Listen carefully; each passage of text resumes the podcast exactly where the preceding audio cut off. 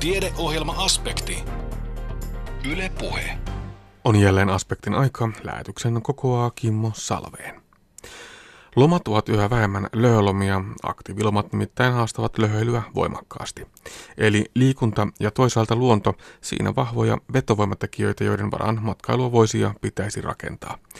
Millainen potentiaali luontoliikuntamatkailussa piilee, tätä pohditaan Aspektin aluksi. Studiogeneralia-sarjassa sen sijaan pohditaan geenien ja ympäristötekijöiden vaikutusta terveyteemme ja lisäksi kuulemme erilaisista teknologisista terveyssovelluksista. Hyvin terveyspainotteista asiaa siis luvassa. Kuluvien talvilomaviikkojen aikana suomalaisissa kylpylöissä ja laskettelukeskuksissa on riittänyt viilskettä. Lomalta haetaan yhä useammin erilaisia aktiviteetteja ja liikunnallisia palveluita pelkän löhöilyn sijaan.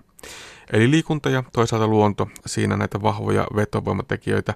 Millaista potentiaalia luontoliikuntamatkailussa siis piilee? Anne Heikkisen haaseltavana on matkailun parissa pitkään työskennellyt yliopettaja Hilkka Lassila Savonia ammattikorkeakoulusta.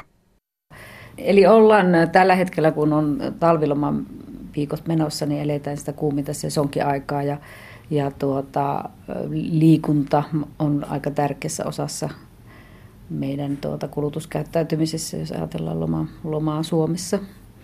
Niin, se hyvinvointi, luonto, liikunta, ehkä hiljaisuus. Onko siinä niitä tämän päivän trendejä? Kyllä, ne on niitä trendejä. Ehkä suomalainen kuluttaja ei sitä hiljaisuutta vielä arvosta, että se menee sitten tuonne ulkomaiseen kysyntään. Että suomalainen hakee ehkä enemmän aktiviteetteja ja liikunnallisia palveluja ja niitä mahdollisuuksia, missä voi sitä liikuntaa harrastaa ja olla ulkona. Mm. Jos miettii tämän, näitä talvilomaviikkoja, niin suuri osa lapsiperheistä on varmaan joko laskettelukeskuksissa tai kylpylässä. Ja siihen molempiin, näihin molempiin liittyy olennaisena osana se liikunta. Kyllä juuri, juuri näin, eli kysyntä kohdistuu kylpylöihin ja laskettelukeskuksiin. Ja, ja tuota, toki laskettelukeskuksissa tänä päivänä voi tehdä muutakin kuin lasketella, että ne ovat monipuolistaneet sitä tarjontaansa ja löytyy vähän kaikille kaikki. Mutta puhumme siis luontoliikuntamatkailusta ja luontomatkailusta. Mitä kaikkea näiden sateenvarjojen alle voi listata? No näiden sateenvarjojen alle kyllä sopii nyt vaikka mitä. Toki se luonto on siinä se keskeinen tekijä, eli jollain tavalla koetaan sitä luontoa, mutta missä määrin ja millä intensiteetillä, niin se aina vaihtelee tietenkin riippuen kuluttajasta ja riippuen palvelusta. Ja sitten kun taas puhutaan luontoliikuntamatkailusta, niin siinä on, se liittyy se liikkuminen siihen jollakin tavalla. Ei, se ei tarvitse olla toki mitään urheilusuoritus eikä, eikä sen tyyppinen liikkuminen, vaan ylipäätään liikutaan sitten luonnossa, mutta toki sitten luonto, luontomatkailu voi olla myöskin luonnon kokemista ilman liikkumista.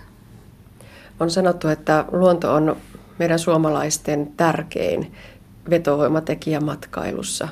Mitä ajattelet, kuinka hyvin me osaamme sitä hyödyntää? No kyllä meillä vielä paljon on tekemistä, että toki riippuu, niin kuin esimerkiksi Lapin, Lapissa, jossa kysyntää on niin paljon, niin siellä se palvelujen tuotteistaminen on jo paljon pitemmällä kuin se on meillä esimerkiksi täällä keskisessä Suomessa. Ja, ja tuota, siinä meillä on vielä paljon, paljon oppimista ja se on vähän semmoinen munakana ilmiö, että jos ei ole kysyntää, niin ei ole tarjontaa, mutta miten voi olla kysyntää, jos ei ole tarjontaa, että Jonkun, jonkun pitäisi vain niitä palveluja lähteä kehittämään, niin kysyntä varmaan tulee sinne sitten mukana.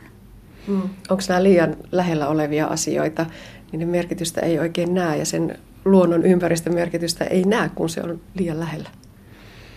No ehkä sitäkin on, mutta luulisin, että yritysmaailmassa ajatellaan nimenomaan sitä kannattavuutta ja sitä kysynnän määrää, että Että on ihan tietenkin luonnollista, että yritykset eivät halua tuottaa palveluja, joille ei ole riittävästi kysyntää, eikä ne ole taloudellisesti kannattavia. Tässä tuli jo esille tämä tuotteistaminen sanana. Mitä se on luontoliikuntamatkailun osalta? No se on, se on asiakkaalle palvelun tarjoamista kokonaisena pakettina niin, että et, tuota, hän voi valita siihen erilaisia elementtejä oman, oman tarpeensa mukaan ja ne on kuvattu ja suunniteltu juuri sille asiakkaalle sopivaksi, että asiakas tietää, mitä hän ostaa ennen kuin hän tekee päätöksen siitä asiasta. Ja silloin ei välttämättä riitä se yksi yrittäjä ja hänen tarjoamansa tietty kapea palvelu, vaan pitää olla siinä ympärillä aika paljon muutakin. Kyllä matkailupalvelu on niin kuin ihan tyypillisesti tämmöinen verkosto, verkostoituneiden yrittäjien tuote, eli siinä tarvitaan erilaisia palveluja ja ne ei välttämättä ole yksi ja sama yritys tai yrittäjä, joka ne tuottaa, vaan siinä tarvitaan yhteistyötä yrittäjien kesken. Ja se ehkä sitten tuo siihen omat haasteensa tälle tuotteistamiselle. Täällä Pohjois-Savossa on kehitetty viime aikoina muun muassa tuota uutta Etelä-Konneveden kansallispuiston aluetta ja sinne on luotu palveluita. Kerrotko jonkun esimerkin, minkälainen tämmöinen palvelun tuotteistaminen vaikka tällaisessa kansallispuistoympäristössä voi olla? No me viime kesänä, viime kesänä teimme tai viime kevät-talvella ja kesällä teimme sillä kansallispuistossa Metsähallituksen kanssa yhteistyössä matkailupalvelujen tuotteistamista ja yhtenä esimerkkinä voisi vaikka olla tämmöinen risteily siellä Konnevedellä kahdenkin tyyppisellä aluksella, jossa toinen oli tämmöinen hiljainen sähkövene ja toinen sitten taas moottorilla liikkuva. Ja, ja siihen oli mukana sitten ruokailujärjestäjä, joka oli sitten pitopalveluyritys erillinen kuin tämä risteilyn tuottaja. Ja sitten siinä voi olla myös niin kuin opastuksia ja erilaisia aktiviteetteja sisällytettynä siihen samaan pakettiin. Ja nimenomaan se yhteistyö tässäkin on päivän sana, että yksi yrittäjä ei oikein melkein pärjää eikä saa sitä kokonaista tuotepakettia millään rakennettua. Joo, pienyritys ei oikeastaan pysty siihen, että sitten toki Lapissa on esimerkkejä isoista ohjelmapalveluyrityksistä, jotka pystyy tuottamaan sitten melkein mitä vaan itse. Jos kurkataan välillä sinne kuluttajien puolelle, niin olemmeko me suomalaiset liian omatoimimatkailijoita, että emme oikein osaa käyttää niitä palveluita, vaikka niille ehkä tarve olisikin? No ehkä se minun mielestä on jo vähän niin kuin vanha ajatus. Meillä on jo semmoinen sukupolvi ihan selkeästi palvelujen käyttäjänä, jotka eivät osaa liikkua luonnossa eikä se ole heille luontainen elementti, vaan he vaatisivat sen nimenomaan, että se on tuotteistettu ja opastettu, ohjattu. Ja he kokevat sen luontokokemuksen turvallisena silloin, kun se on tuotteistettu hyvin. Ja kun palveluja ei ole tuotteistettu hyvin, niin ei ole sit syntynyt sitä kysyntääkään, mutta uskoisin, että sille olisi tarvetta ja entistä enemmän on semmoisia kotimaisiakin matkailijoita, jotka tarvitsevat ne palvelut. Puhutaan vaikkapa seniorimatkailijoista. Onko siellä semmoinen jättimäinen uinuva potentiaali? Kyllä, koska nykyajan seniorit on hyvä, hyväkuntoisia ja heillä on aikaa ja rahaakin käyttää palveluihin ja haluavat niitä käyttää. Että se, se ajattelumalli siitä edellisestä sukupolvista, jossa haluttiin kaikki rahat säästää sukan varten, niin ei enää toimi, vaan, vaan meidän seniorit haluavat kyllä käyttää rahaa palveluihin ja siihen omaan hyvinvointiin ja, ja kyllä siellä, sielläkin kysyntää on, vaikka ajatellaan, että seniorit ehkä osaavat liikkua luonnossa. Joo, ja he ovat sitä sukupolvea, että se luonto on heille läheisempi, mutta kyllä, kyllä sinne, sielläkin palveluja tarvitaan. Pitääkö siinä palvelujen tuotteistamisessa myös tehdä sellaista ikäryhmää, käyttäjäryhmärajausta, että kaikki eivät halua, eivätkä tarvitse samantyyppisiä palveluja, vaan sitten rakennetaan vähän erilaisia kokonaisuuksia? No näinhän se toki pitäisi olla. Se on sitten aina tämä kysyntä rajoittaa sitä, että, että jos lähdetään kovin paljon erilaistamaan, niin löytyykö sitten riittävästi kysyntää niille erilaisille tuotteille. Että ehkä, ehkä parempi on näin, että tehdään perus, peruspalvelu, jota voidaan sitten mukauttaa aina asiakkaan mukaan. Sä olet, Hilkka Lassila, paljon tekemisissä näiden matkailualan yrittäjien kanssa. Minkälaista kuhinaa siellä nyt on, jos ajatellaan nimenomaan tätä luontoliikuntamatkailua, luontomatkailua? Onko siellä sellaista positiivista virettä, että tästä voisi löytyä se kuluttajapotentiaali? Kyllä, kyllä Pohjois-Savon maakunnassa on positiivista virettä. Minä parhaillaan teen tätä tämmöistä outdoors-aktiviteettia esiselvitystä Pohjois-Savon alueella ja olen itsekin ihan yllättynyt, miten aktiivisia ja innokkaita yrittäjiä, kylätoimijoita ja erilaisia tahoja tuolta maakunnasta löytyy ja miten he mielellään ovat, ovat mukana kehittämässä. Meillähän tässä ohjelmassa on ollut erilaisia koulutuksia ja, ja tuota, hyvin aktiivisesti toimijat osallistuvat näihin koulutuksiin ja haluavat olla kehittämässä erilaisia palveluja tuonne myöskin maakuntiin. Sitten vielä se jättimäinen kysymys, eli kuinka löytää ne potentiaaliset mahdolliset asiakkaat, eli markkinointi. Tänä päivänä tuntuu siltä, että se maailma on aivan avoin, kun, kun tuota, kaikki tiedonvälityskanavat ovat käytettävissä, mutta onko se kuitenkin se aikamoinen kompastuskivi? Kyllä se edelleenkin on kompastuskivi. Tietenkin markkinointimatkailussa on siirtynyt pääasiassa tuonne sähköisiin välineisiin ja se on se, se kaiken A ja O tänä päivänä. Tässä Outdoors-ohjelmassahan kehitetään parhaillaan Suomeen tämmöistä Outdoors-portaalia, josta, josta saa näitä erilaisia luontomatkailupalveluja, jonne, jonne ne on tuotteistettu ja kuvattu ja sieltä löytyy esitteet ja kartat ja kaikki näin, kaikki tarpeellinen tieto asiakkaalle ja sitä, me, sitä työtä me ollaan niin kuin vasta aloittelemassa täällä, että saadaan tuotteet siihen kuntoon, että me saataisiin sinne portaaliin esille ja se on sitten, ne, ne palvelut on koko Euroopan käytettävissä, että toivottavasti saamme sitten myöskin muualta ulkomailta niitä käyttäjiä. Mm, onko se kotimainen vai ulkomainen matkailija se, jota ensisijassa haluttaisiin? No tietenkin kansantalouden kannaltahan se ulkomainen matkailija on se paras, koska se tuo meille sitä ulkopuolista rahaa, mutta totuushan on, että Suomen matkailu painottuu kotimaiseen kysyntään ja, ja vähän riippuu mittarista, niin kolme neljäsosaa tai vähintään kaksi kolmasosaa on kotimaista kysyntää ja loput ulkomaista, että ei sitä kotimaista kysyntää ja asiakasta voi unohtaa, että se on kuitenkin se tärkein potentiaali ja toivon mukaan meillä on entistä enemmän sitten myöskin kansainvälisiä matkailijoita. No entä sitten se sesonki? Nyt eletään kiivainta talvilomasesonkia, se päättyy, tulee kesä, sitten tulee taas syksy ja jäät, lumet. Tämä on todella sesonkiluontoista hommaa. Joo, se on matkailun pahimpia ongelmia, että, on, että se on niin sesonkiluontoista ja ne painottuu ne kysynnät aina yksille viikoille ja sitten, sitten loppuaika on sitä hiljaista ja siihen pitäisi sitä täyttöä saada. Ja siihen ei varmaan kovin, kovin tuota, hyviä keinoja ole vielä keksitty, mutta aina yritetään kehittää. Toki laskettelukeskukset yrittää kehittää kesätuotteita. Ja, ja ehkä siellä sitten tänä päivänä muun muassa pyöräilyssä on huomannut, että se on, on tuota, kasvanut paljon talvipyöräily ja, ja säh, läskipyörän tulo on antanut, mahdollistanut sen, että saadaan talvipyöräilyreittejä myöskin tuonne maastoon, eli luontoliikuntaa parhaimmillaan. Niin, tuleeko meille uusiakin lajeja ja tuotteita? Maastopyöräily nyt taitaa olla melkoisessa nousussa. Kyllä, pyöräily on to- todella niin kuin noin kansainvälisestikin tarkastellen, niin todella nousussa. Ja siellä nyt, nyt tämä läskipyörä, läskipyörien tulo on nyt semmoinen ihan selkeästi uusi ja kasvava trendi, ja se mahdollistaa sen pyöräilyn sitten ympäri vuoden.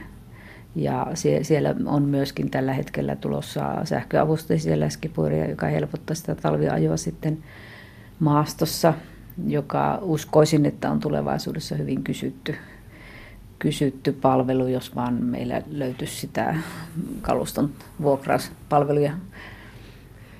Vielä tekee mieli käydä siellä kansallispuistoteeman parissa.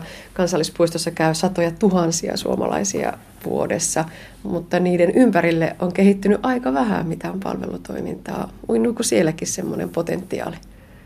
Kyllä varmaan näin on, on vaikea sanoa, mistä se johtuu, mutta tuota, ehkä kansallispuiston kävijä on vähän toisen tyyppinen matkailija tänä päivänä vielä, eli tuota, kotimaisia matkailijoita paljon, jotka, jotka eivät niinkään käytä sitä, niitä palveluja, ne ovat sitä lähialueelta tulevia päivä, päiväretkeilijöitä, jotka syövät omia eväitään Metsähallituksen hyvin pitämissä taukopaikoilla, että, että se palvelujen kysyntä ei varmasti ole ollut vielä sillä tasolla, mutta uskoisin, että niitäkin pystytään tuotteistamaan. Meillä ei vaan Pohjois-Savossa kovin, meillä on niin vähän näitä kansallispuistoja verrattuna moniin muihin alueisiin, että, ja, ja sitten niiden sijainti on vähän haasteellinen, että matkailija ei sinne ihan helposti sitten eksy. No mitä pitäisi tapahtua, jotta tämä mahtava vetovoimatekijä saataisiin käännettyä matkailueuroiksi? No se on varmaan edelleenkin sitä tuotteistamista, tuotteistamista ja markkinoinnin suuntaamista oikeille kohderyhmille. Että siitä minä uskoisin, että se kysyntä lähtisi kasvamaan ja, ja sitä kautta saadaan tietoisu, tietoisuutta tästä meidän luontopalveluista. Toki ajattelen, että esimerkiksi ilmastonmuutos voi johtaa pitkällä tähtäimellä siihen, että että se matkailun kysyntä, se massavolyymi suuntautuu enemmän sieltä tänne pohjoisempiin osiin verrattuna tuohon Etelä-Eurooppaan, mutta ollaanko me sitten liian pohjoisissa, niin se, on, se on, jää nähtäväksi, että vai onko se kysyntä suuntautuuko se enemmän tuohon Keski-Eurooppaan ja sille alueelle. No mikä näiden hankkeiden merkitys on alan kehittämisessä? Todella merkittävä, koska suurin, suurin osahan niin kuin luontoliikuntaan liittyvistä palveluista, ne eivät ole kenenkään yrityksen tavalla omia palveluja, ne on kaikkien käytössä ja kaikkien tuota, hyödynnettävissä myöskin sekä matkailijoiden että yritysten ja, ja silloin se luonnollisesti kukaan yritys ei sitä yksin lähde panostamaan, vaan siihen tarvitaan sitä julkista rahaa ja kun julkisen sektorin rahat eivät ole tänä päivänä mitenkään lisääntyneet, vaan päinvastoin, niin kyllähän hanketoiminnalla on se tosi suuri merkitys, että saadaan sitä kehitystyötä tehtyä. Näin kertoi yliopettaja Hilkka Lassila Savonia ammattikorkeakoulusta. Osana Suomi sata juhlavuoden tapahtumien sarjaa järjestettiin Kuopiossa Haluan elää terveenä satavuotiaaksi Suomessa -tapahtuma. Tilaisuus oli osa laajempaa Itä-Suomen yliopiston juhlavuoden studiogeneralia luentosarjaa. Millainen on geenien ja ympäristötekijöiden vaikutus terveyteemme? Tästä kertoi tilaisuudessa Itä-Suomen yliopiston professori Markku Laakso, joka esittää puheenvuorossaan muutaman erilaisen näkökulman tautien ymmärtämiseen näiden tekijöiden kautta. Laakso keskittyy puheenvuorossaan erityisesti globaalin ylipainon lisääntymiseen ja tyypin kaksi diabetekseen. Eli tässä mä esitän muutaman näkökulman ylipäätänsä tautien ymmärtämiseen. Ensimmäinen näkökulma on se, että taudit johtuu yksinomaan perimästä, eli geeneistä. Se on kuuluisa professori James Watson, joka tämän D N A:n kaksoiskierteen keksi. Eli tässä sanotaan, että ajattelimme aikaisemmin niin, että kohtalomme on kirjoitettu tähtiin, mutta nyt tiedämme, että se on meidän geeneissämme, eli perimässämme. Eli tässä lähdetään siitä, että geenit selittää kaiken. Toinen lähestymistapa, joka julkaistiin samassa Time-magazineissa, joka tavoittaa paljon lukijoita, oli se, että, että ympäristö ja elintavat kokonaan määrittävät kaikki taudit. Ja tämä katsantokanta tuli siitä, että D N A:han ei muutu, mutta D N A voi esimerkiksi metyloitua ympäristötekijöiden vaikutuksesta, jolloin sitten ajateltiin niin, että tässä on sellainen katsontakanta, joka selittää kaiken. Kolmas tarina on sitten se, jota mä tässä yritän tuoda voimakkaasti esille, on se, että tässä tarvitaan molemmat. Jos lähdetään takaisin tähän geeneihin, niin on olemassa sairauksia, jotka johtavat, johtuvat yhden geenin yhdestä virheestä, se tiedetään. Mutta jos ajatellaan kansantauteja, niin siinä tarvitaan sekä geenit ja ympäristö, niiden välinen vuorovaikutus, ja sen tulen tässä osoittamaan. No miten tämä, tämä genetiikan kehitys on nyt sitten mennyt? Tämä genetiikan kehitys alkoi kahdeksankymmentäluvulla, jolloin opittiin sitten kloonaamaan, eli saamaan selville näitä geenejä, sitten sekvensoimaan, eli saamaan tämän emäsjärjestyksen selville.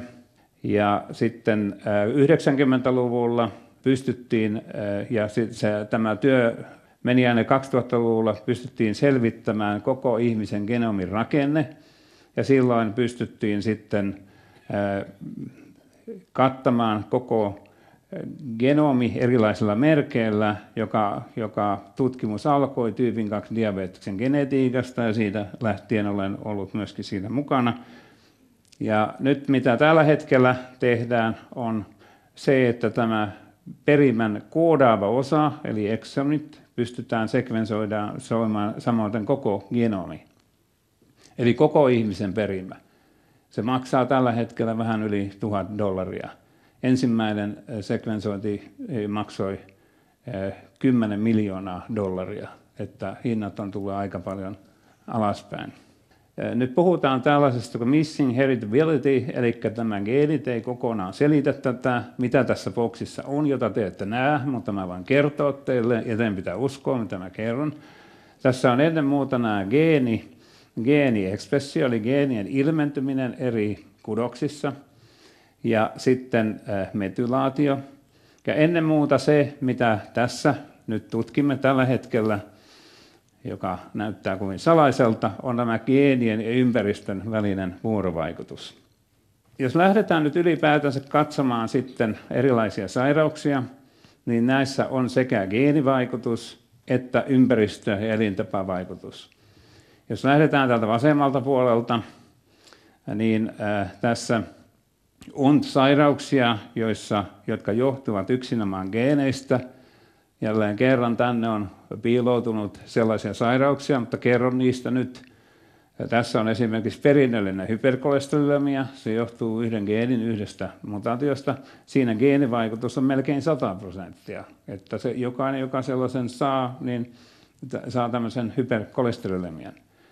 Jos sitten katsotaan sellaista tautia, jossa ympäristövaikutukset määrää sen melkein kokonaan, niin yksi hyvä esimerkki on tuberkuloosi. Se, siinä ei paljon geenit auta, kun se on tarttuva tauti, sitten se saa sen taudin ja, ja sillä mennään eteenpäin.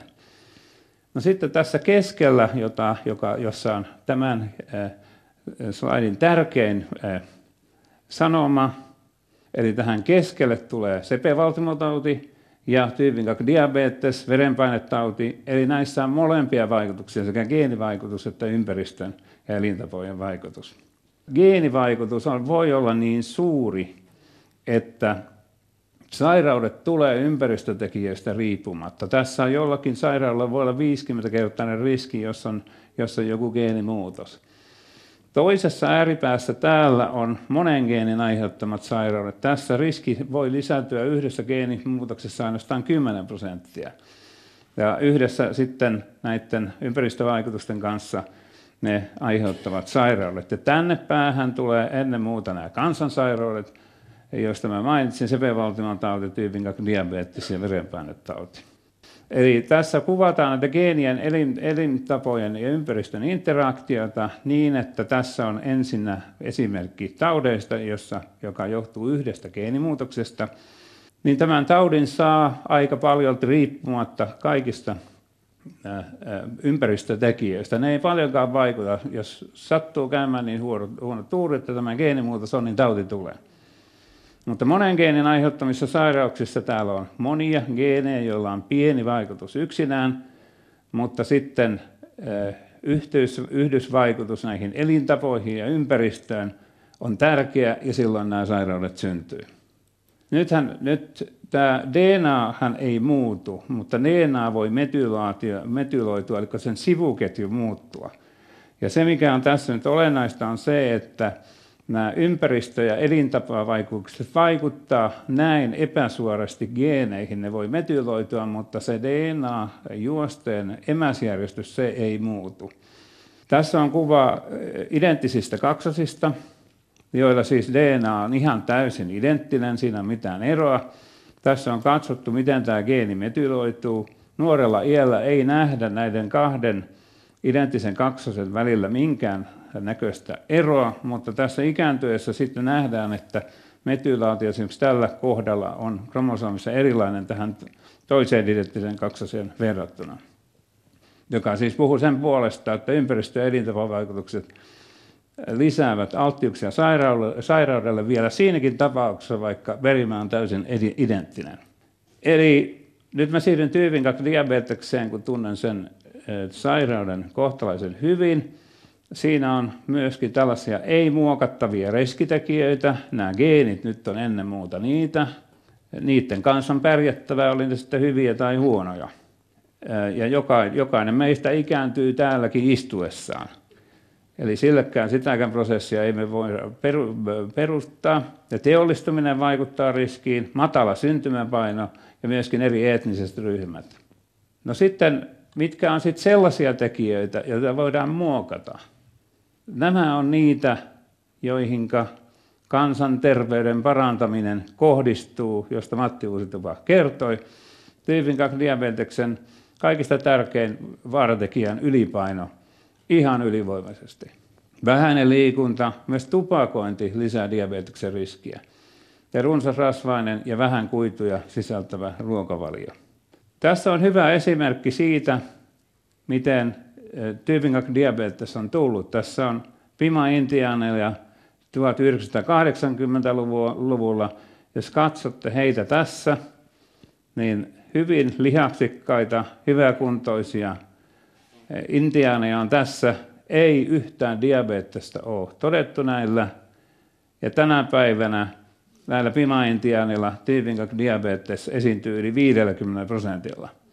Mä oon itse nähnyt, nähnyt näitä Pima-intiaaneja, ja mä voin vakuuttaa teille, että tämä on laihemmasta päästä, on nämä esimerkit tässä.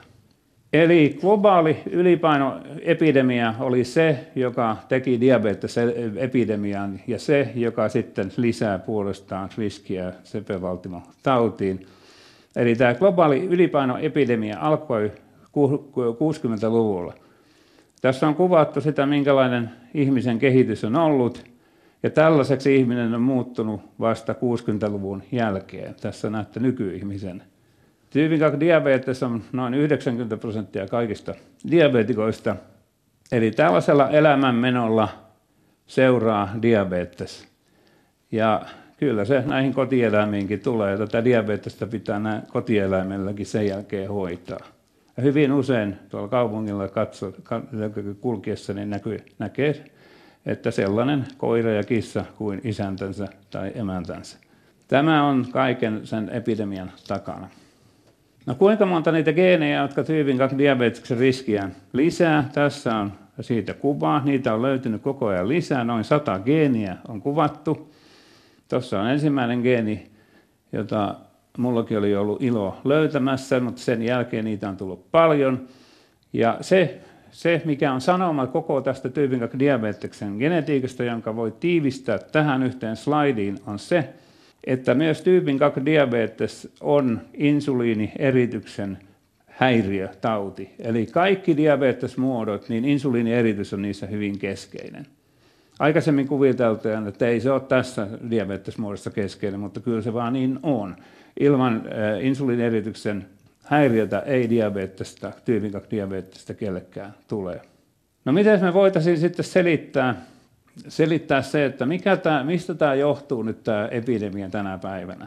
Niin tänä päivänä voidaan sanoa, että ensinnäkin kestää vuosikymmeniä ennen kuin se diabetes tulee. Puhutaan tällaista prediabetesvaiheesta, jossa on henkilöt on riskissä saada diabeteksen. Ja kyllä se driving force täällä takana on se, että on ohjelmoitu insuliinierityksen pieneneminen niiden geenien lukumäärästä, jotka heikentää insuliinieritystä. Tämä on se, mikä saa kaiken alkuun. Mutta tämä on se, joka sitten diabeteksen puhkaisee. Eli jos katsotte näitä elintapoja täällä, ei ne kovin terveeltä näytä.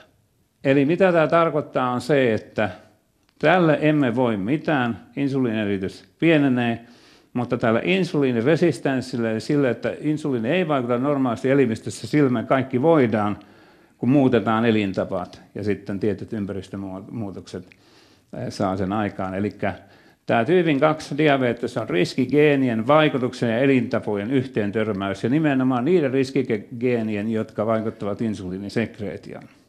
Mutta me voimme elämäntapamuutoksella, kuten Matti Huuskonen osoitti, ehkäistä tai sitten ainakin siirtää tätä tyypin kaksi-diabeteksen tuloa riskihenkilöillä.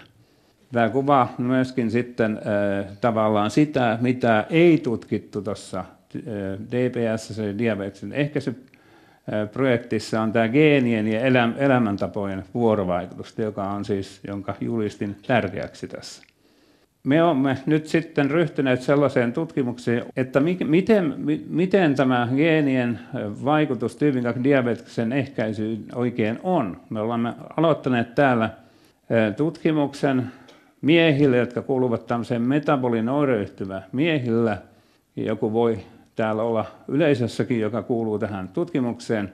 Me olemme katsomassa sitä asiaa, että katsomassa niitä henkilöitä, joilla on korkea geneettinen riski, eli joilla on monta tämmöistä geenimuutosta, joka altistaa diabetekselle, ja sitten katsotaan niitä, joilla on matala tämä geneettinen altistus, että kuinka suuressa riskissä he ovat saa, saada diabeteksen silloin, kun heille annetaan samantyyppinen elämäntapa interventio, joka on tehty tässä suomalaisessa diabeteksen ehkäisytutkimuksessa. Eli valitaan riskihenkilöitä, joita on kolmesataa täällä interventiotutkimuksessa, niillä, joilla on korkea geneettinen riski, ja niillä kolmesataa niillä, joilla on matala riski, ja sitten on vastaavat kontrollihenkilöt. Tämä tutkimus alkoi vuosi sitten, ja sitten näitä henkilöitä seurataan kolme vuotta, ja sitten nähdään, mikä se tulos on. Ja me tietysti toivota, toivotaan niin, että, ja itse asiassa toivotaan ja uskotaan, että elämäntapamuutokset on yhtä tärkeitä, ja niillä saa hyvän tuloksen sekä matalan, geneettisesti matalan riskin omaavilla henkilöillä kuin korkean riskin omaavilla henkilöillä. Ja sitten kolmen vuoden päästä kerron jossakin, mitä tässä tutkimuksessa tapahtui. Näin siis professori Markku Laakso, joka puhui Suomi sata juhlavuoden tilaisuudessa Kuopiossa. Kuuntelet siis Aspektia, jonka kokoaa Kimmo Salveen. Tiedeohjelma Aspekti. Yle Puhe. Mobiilisovellusten povataan tulevaisuudessa parantavan terveydenhuollon palvelujen saatavuutta ja mahdollistavan myös uusia palveluita. Nyt asiaa mobiiliteknologiasta ja terveyssovelluksista Anne Hikkisen haaseltavana on Kuopio Innovation Oyn asiantuntija, Suomen telelääketieteen ja e-health-seuran puheenjohtaja Arto Holopainen. Aika monen meistä ranteesta löytyy se semmoinen aktiivisuusranneke. Joo, sultakin se löytyy. Mulla nyt ei tällä hetkellä ole tässä kädessä, mutta melkein jokaiselta, joka toiselta vähintään se löytyy.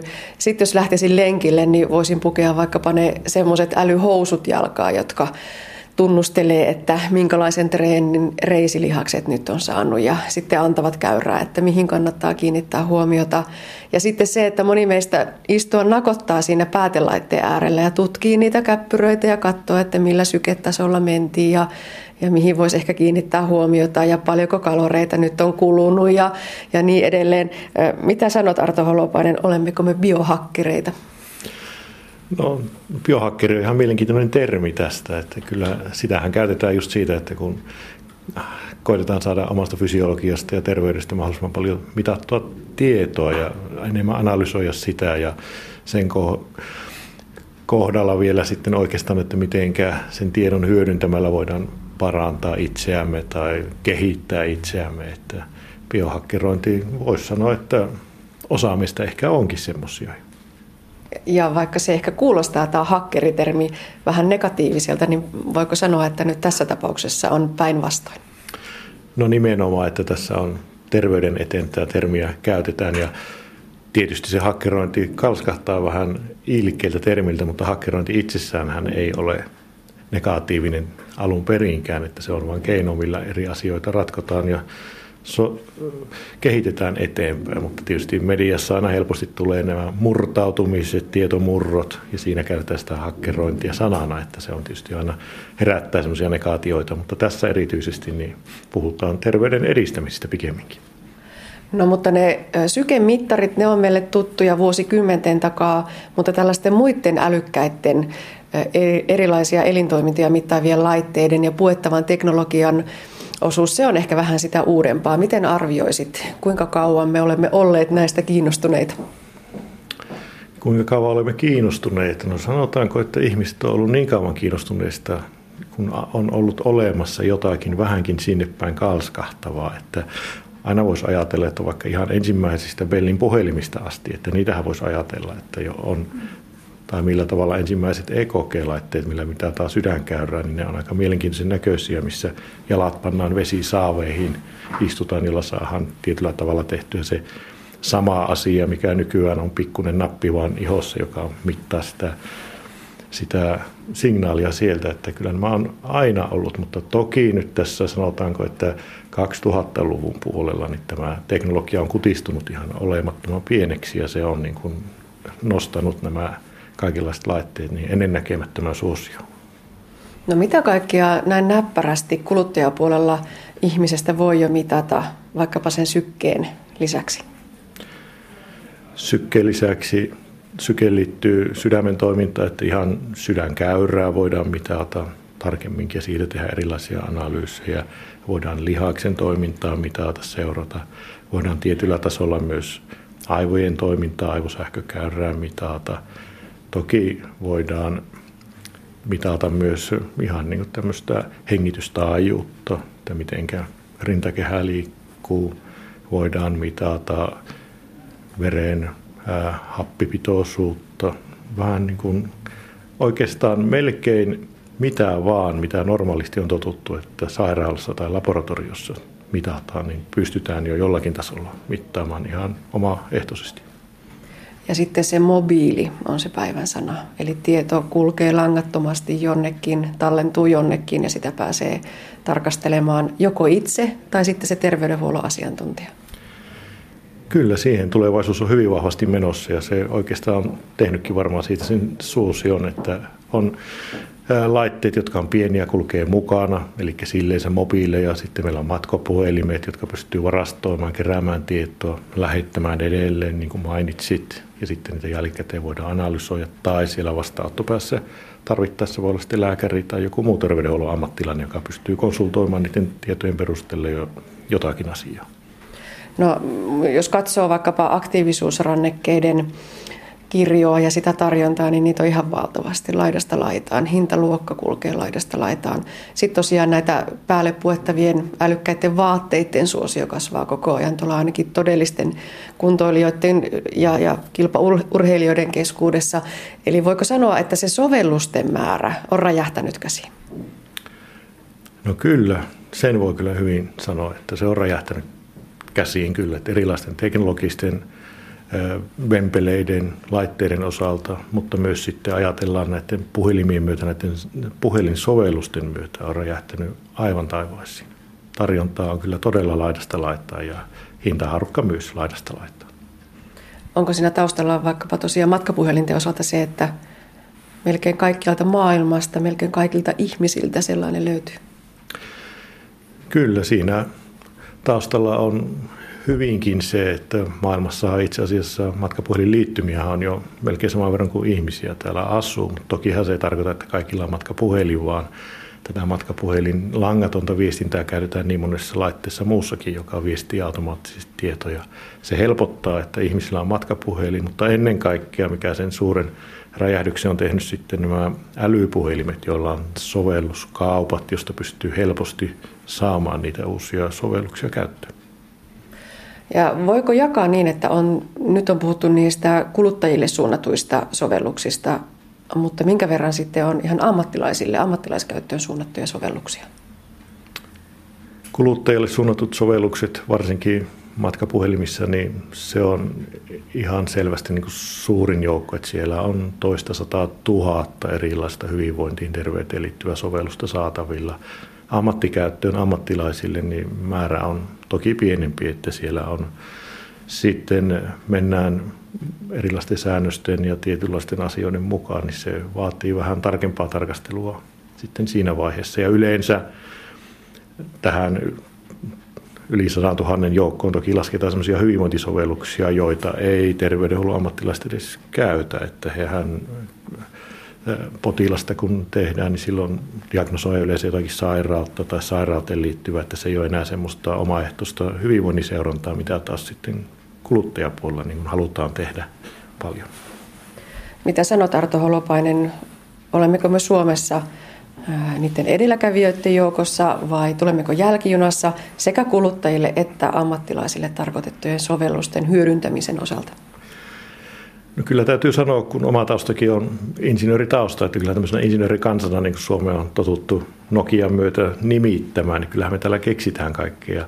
Tietysti tässä terveydenhuollon teknologiassa ja terveydenhuollon tietojärjestelmissä niin Suomi on edelläkävijä ehdottomasti maailmassa muutamien Pohjoismaiden lisäksi tässä. Että se, mutta toisaalta sitten niiden näiden kuluttajatuotteiden ja ammattilaisten näiden uusien mobiilisovellusten käyttämisessä ja sovittamisessa tähän meidän nykyiseen olemassa olevaan terveydenhuollon järjestelmään, niin siinä välttämättä ei olla niin pitkällä vielä kuin voitaisiin olla. Mistä se johtuu? Mikä sillä hannaa vastaan? No siinä ehkä on se kääntöpuoli kolikosta, kun ollaan edelläkävijöitä. Että jos historia teknologian käyttöönotossa alkaa niin kuin tuhatyhdeksänsataakuusikymmentäluvulta esimerkiksi, niin siellä on ollaan ehditty jo niin monta erilaista teknologiaa ja järjestelmää ottaa käyttöön, että meillä se kirjo on niin valtava. Aina kun tuodaan uusi teknologia, uusi tapaa toimia mukaan, niin se on yllättävän monimutkainen prosessi sitten, että miten se saadaan sovitettua tähän valtavaan kirjoon, mikä meillä jo on käytössä.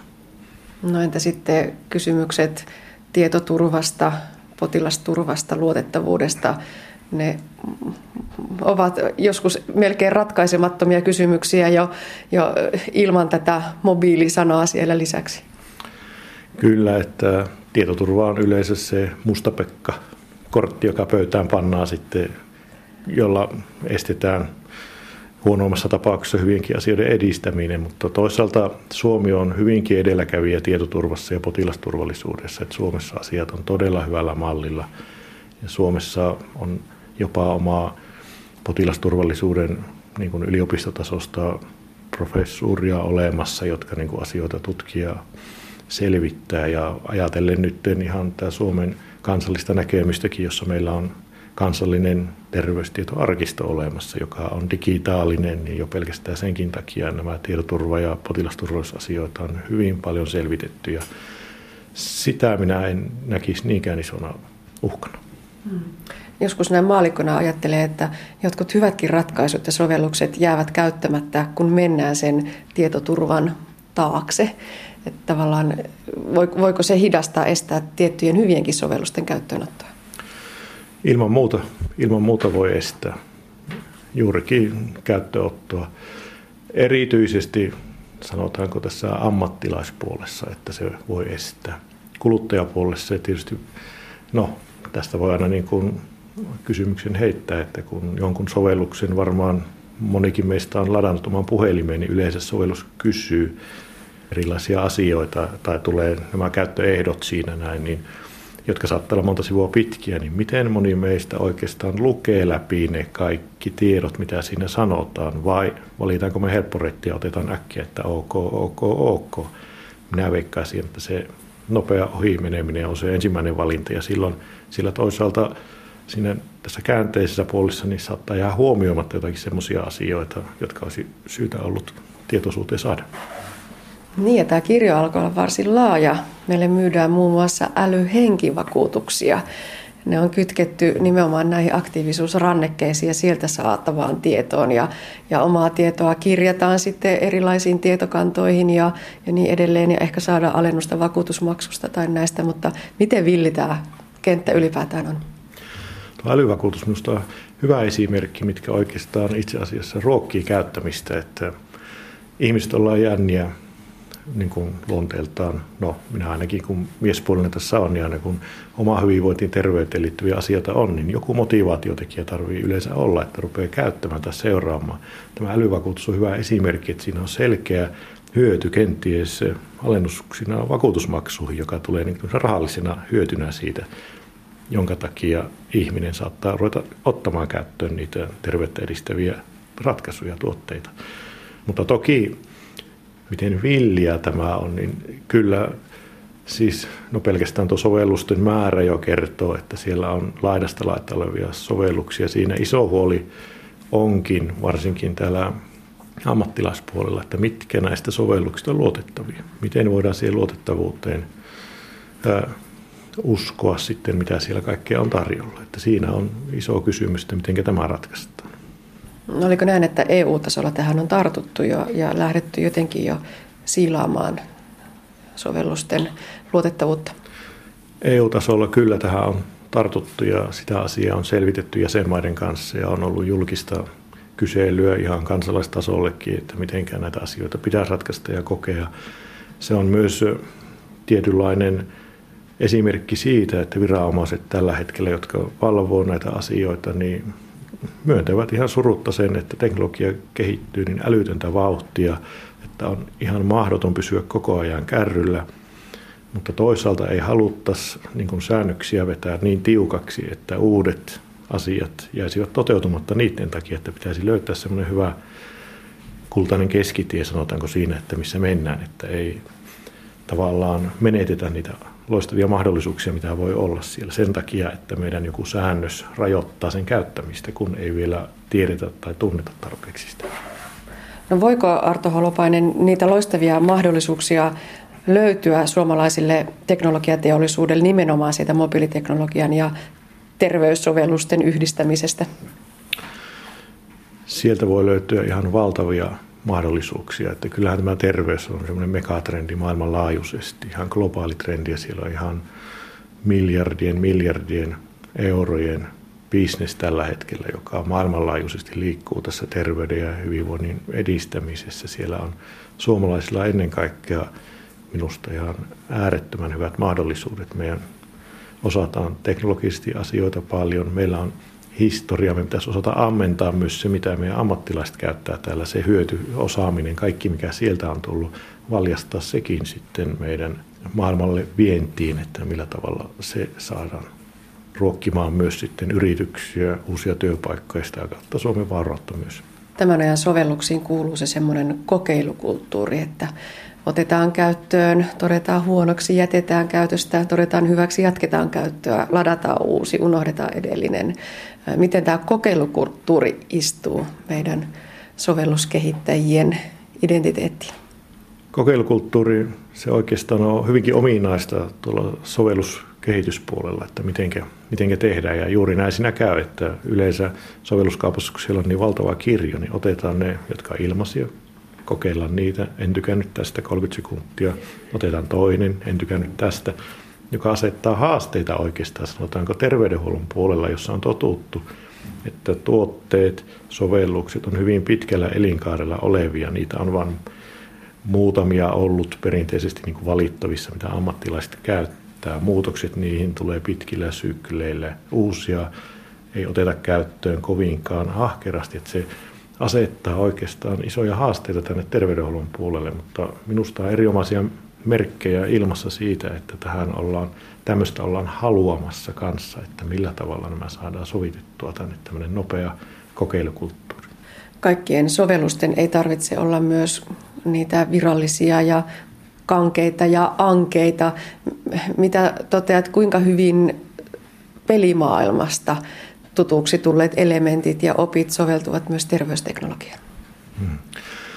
Kyllä, eli erinomaisesti, ja tämähän liittyy hyvin paljon vähän tähän motivointiin kanssa, että yleensä ihminen tarvitsee jonkun motivaatio, että rupeaa jotakin asiaa tekemään. Se saattaa olla vaikka se älyvakuutuksen rahallinen hyöty siitä, tai sitten pitää olla joku muu motivaatio, mikä siinä on. Ihminen luonnostaan on leikkisä. Lapsena leikitään paljon, aikuisena enemmän ehkä hiippuu, toiset leikkii myös aikuisena paljon, mutta yleensä peleissä se jotenkin koukuttaa. Siellä on ne tietyt elementit, että siellä on se säännöt, siellä on tarina, siellä on tietynlainen pelimekaniikka, eli se vaikenee koko ajan, eli se tietyllä tavalla haastaa sitä pelaajaa siinä. Niin tämän asian yhdistäminen näihin terveyssovelluksiin, eli tietyllä tavalla pelillistetään sitä terveyttä ja tehdäänkin semmoisesta, joka saattaa monelle olla semmoinen terveys, niin semmoinen äkkiä semmoinen punainen vaate, että en minä halua tuohon mennä. Tehdäänkin siitä semmoista mukavaa, semmoista hauskaa asiaa ja haastetaankin sitä ihmistä vähän, vähän niin kuin peleissä, samoilla periaatteilla. Rakennetaan niihin sovelluksiin syvyyttä, erilaisia tarinoita sinne, ja siinä kun ollaan siellä sovelluksen syvyyksissä niin sanotusti, niin tullaankin tehneiksi niitä terveyttä edistäviä asioita, jotka muuten saataisiin tuntua hyvinkin tylsiltä ja epämieluisilta. No, näitä esimerkkejä varmaan meiltä jo löytyy. Kerro hyvä esimerkki terveyspelistä. Helpoin esimerkki ehkä on kertoa tuolta kuntoutuspuolesta. Ajatellen, että jos vaikka ajatellen, että on tietyn tasoinen vaikka aivohalvaus ollut ja käsi on mennyt vaikka veltoksi sinne ja pitää ruveta kuntouttamaan taas sitä, että saadaan käsi liikkumaan ja olemaan. Se vaatii hirveän määrän toistoja yleensä. Jos ajatellaan, että satoja satoja toistoja, ihan niin kuin samaa yksinkertaista liikettä pitää tehdä, niin se on kovinkin tylsää. Ajatellaan vaikka, että tämmöistä kiertoa pitäisi kädellä tehdä, vähän niin kuin kääntäisit kaasukahvaa jossakin moottoripyörässä, niin kun tilanne muuttuu ihan toisenlaiseksi, kun siihen oikeasti pannaan semmoinen kahva, jota sinä pääset kääntämään, se kahvan kääntö yhdistetään sinulle tietynlaiseen pelimaailmaan. No se voi olla vaikka se moottoripyörä, eli sinä käännät kahvan, niin se, itse asiassa se peli rupeakin reagoimaan ja kaasuttamaan tai se maailma, mikä siinä on. Sinä ihan huomaamatta olet käännellyt siinä ne sata tai jopa tuhannen, tuhannenkin kerran sitä kahvaa huomaamattasi, kun sinä olet uppoutuneena siihen pelilliseen maailmaan. Ja kuntoutus tehostuu ihan huomattavasti. Mutta se vaatii kyllä aikamoista ajatuksellista muutosta, että, että tosiaan sellainen mukava, hauskalta tuntuva juttu voi myös olla tehokasta. Luuletko, että meillä tuolla ammattilaisten puolella ollaan valmiita siihen? Kyllä minusta ollaan valmiita siihen. Että minusta ammattilaiset on ollut hirveän ö, hyvin mukana, kun näitä tämmöistä pelillisyyttä sinne on viety ja esiteltykin. Jotenkin tuntuu, että sekin on semmoinen tervetullut muutos siellä, että haetaan vähän erilaisia näkökulmia. Ja pelillisyys itsessään tai pelimaailma on sitä kokeilukulttuuria parhaimmillaan, että ajatellaan peliteollisuutta, miten peli rakentuu. Tiedetään yleensä, missä ollaan, mikä on tavoite, joka nyt ihan niin kuin terveydessäkin voi olla, että tiedetään, mikä on tilanne ja mihinkä pyritään, mutta ei oikeastaan ihan tiedetä tarkkaan, että millä sinne päästään. No se on se kokeilukulttuuri, josta antaa siihen mahdollisuuksia, että lähdetään tietyillä askeleilla kokeilemaan. Joku ei mene eteenpäin, siitä erkanee toiseen suuntaan, toiseen suuntaan, ja sitten löydetäänkin se oma, oma tapa mennä sinne. Eli näillä myös mahdollistetaan semmoinen tietynlainen yksilöllinen tapakin tehdä asioita, joka minusta ammattilaisten keskuudessa on hyvinkin ollut, että ei, kaikille ei sovi kaikki, mutta sitten sieltä voi löytyä niin kuin semmoinen oma tapa tehdä asioita ihan eri tavalla. Niin, mobiiliteknologia ja terveyssovellukset, onko se tällaista pirstaleista, että on niitä erilaisia sovelluksia, niitä käyttää erinäinen käyttäjäryhmä, vai ajatteletko, Arto Holopainen, että tulee joku isompi läpimurto ja, ja lähdemme johonkin aivan uuteen suuntaan? Kyllä minä aina mielellään uskon ihan uudenlaisia läpimurtoja, mitä ei vielä tiedetäkään, niin todennäköisesti tulee olemaan, mutta ja todennäköisesti tulee helpottumaan entisestään. Tällä hetkellä näitä terveyssovelluksia syntyy hyvin tiuhaan tahtiin ja villisti. Voin hyvin kuvitella sen, että tämä tulee jäsentymään. Esimerkiksi tullaan tarjoamaan erilaisia kirjastoja, josta ihmisten on helppo valita, jotka on tietyllä tavalla validoituja, testattuja sovelluksia tai tämmöisiä, sanotaanko näin, että miksei vaikka tämmöiseen, jos ollaan siellä hyvinvoinnin edistämissä, niin tämmöistä vertaisarviointia niin kuin hotelleissa on, että ihmiset itse pystyvät omia kokemuksillaan antamaan pisteitä tai tähtiä sille ja sen pohjalta sitten toiset voi katsoa, että hei, tästä on paljon tykätty ja tämä on auttanut näissä asioissa, no miksi minä tätä kokeilisin. Tai vastaavasti sitten taas tuolla ihan ammattilaista tai jonkun vaikka sairauden hoidossa, niin Suomihan on hirveän vahva maa käypähoitosuositusten hyödyntäjä. Niin en näe ollenkaan kaukaa haettuna sitä, että näihin käypähoitosuosituksiin kytketään tietyt olemassa olevat sovellukset. Tämä sovellus toteuttaa tämän käypähoitosuosituksen mukaista tekemistä. Ja siellä on niin kuin tietyllä kriteereillä ne sinne valittu ja sieltä sitten voi olla. Joka voi johtaa tietysti siihen, että lääkärit voisivat tulevaisessa kirjoittaa pelireseptejä esimerkiksi.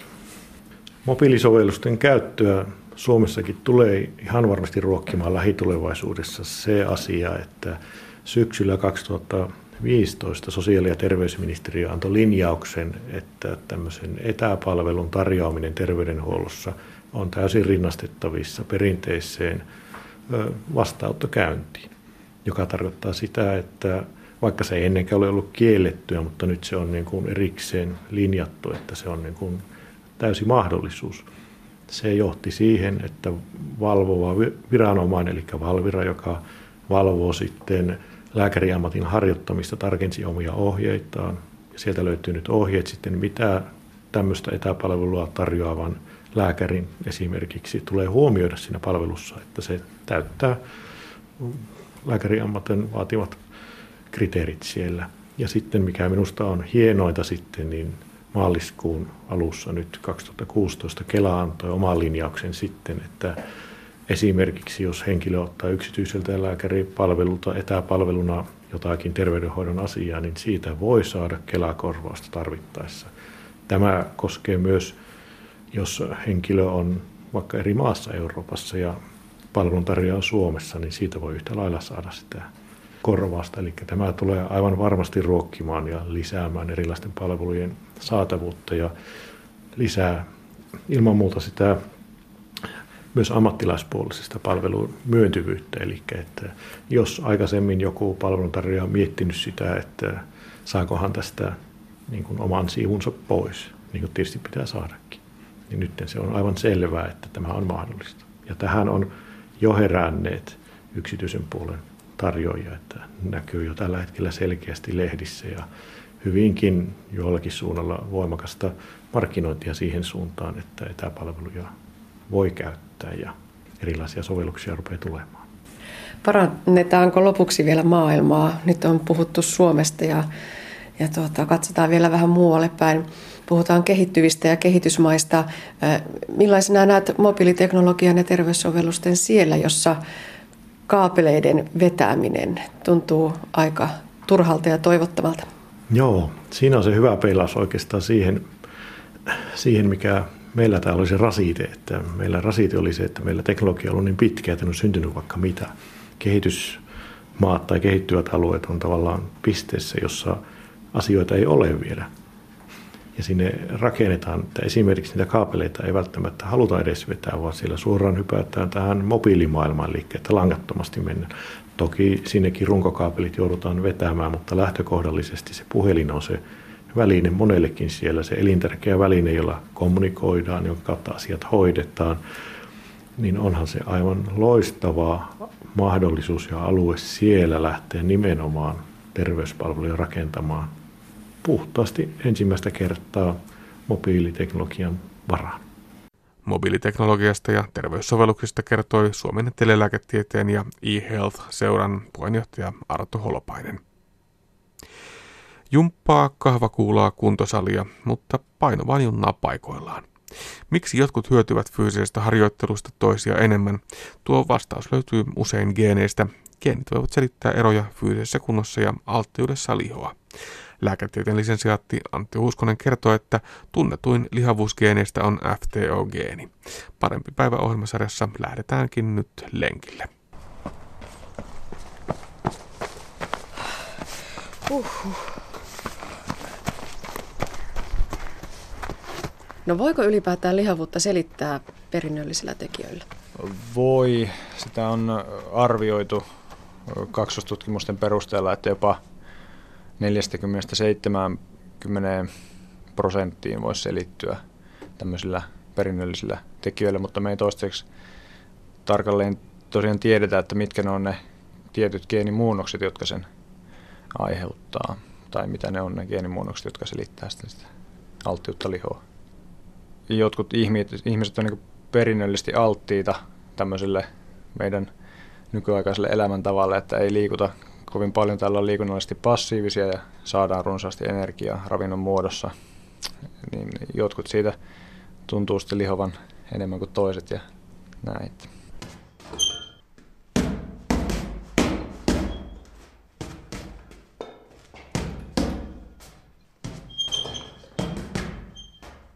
Eli nyt on siis puhuttu siitä, että millä tavalla tämä alttius lihomiseen liittyy geneettiseen perimään, mutta on myöskin näin, että jotkut hyötyvät fyysisestä harjoittelusta toisia huomattavasti vähemmän. Ja sekin liittyy sitten näihin geenitekijöihin.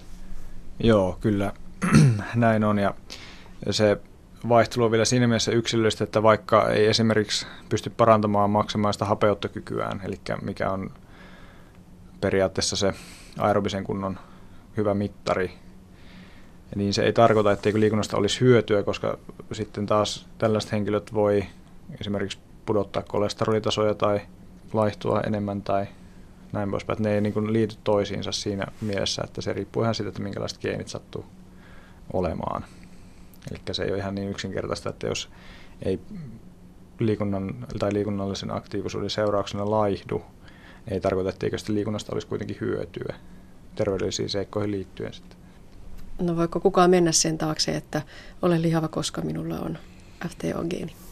No ei pelkästään sen taakse oikein voi, voi mennä. Sitä on tutkittu myöskin, että miten tämä F T O-geeni vaikuttaa, ja se toistaiseksi näyttää siltä, että sillä on jotain tekemistä sen kanssa, että ihmiset, joilla on tämä F T O-geenin muunnos, he syö vaan enemmän, että heillä niin kuin on taipumus tämmöiseen suurempaan energiansaantiin ravinnon muodossa sitten. Ja se selittää sen, minkä takia he olisivat sitten lihava.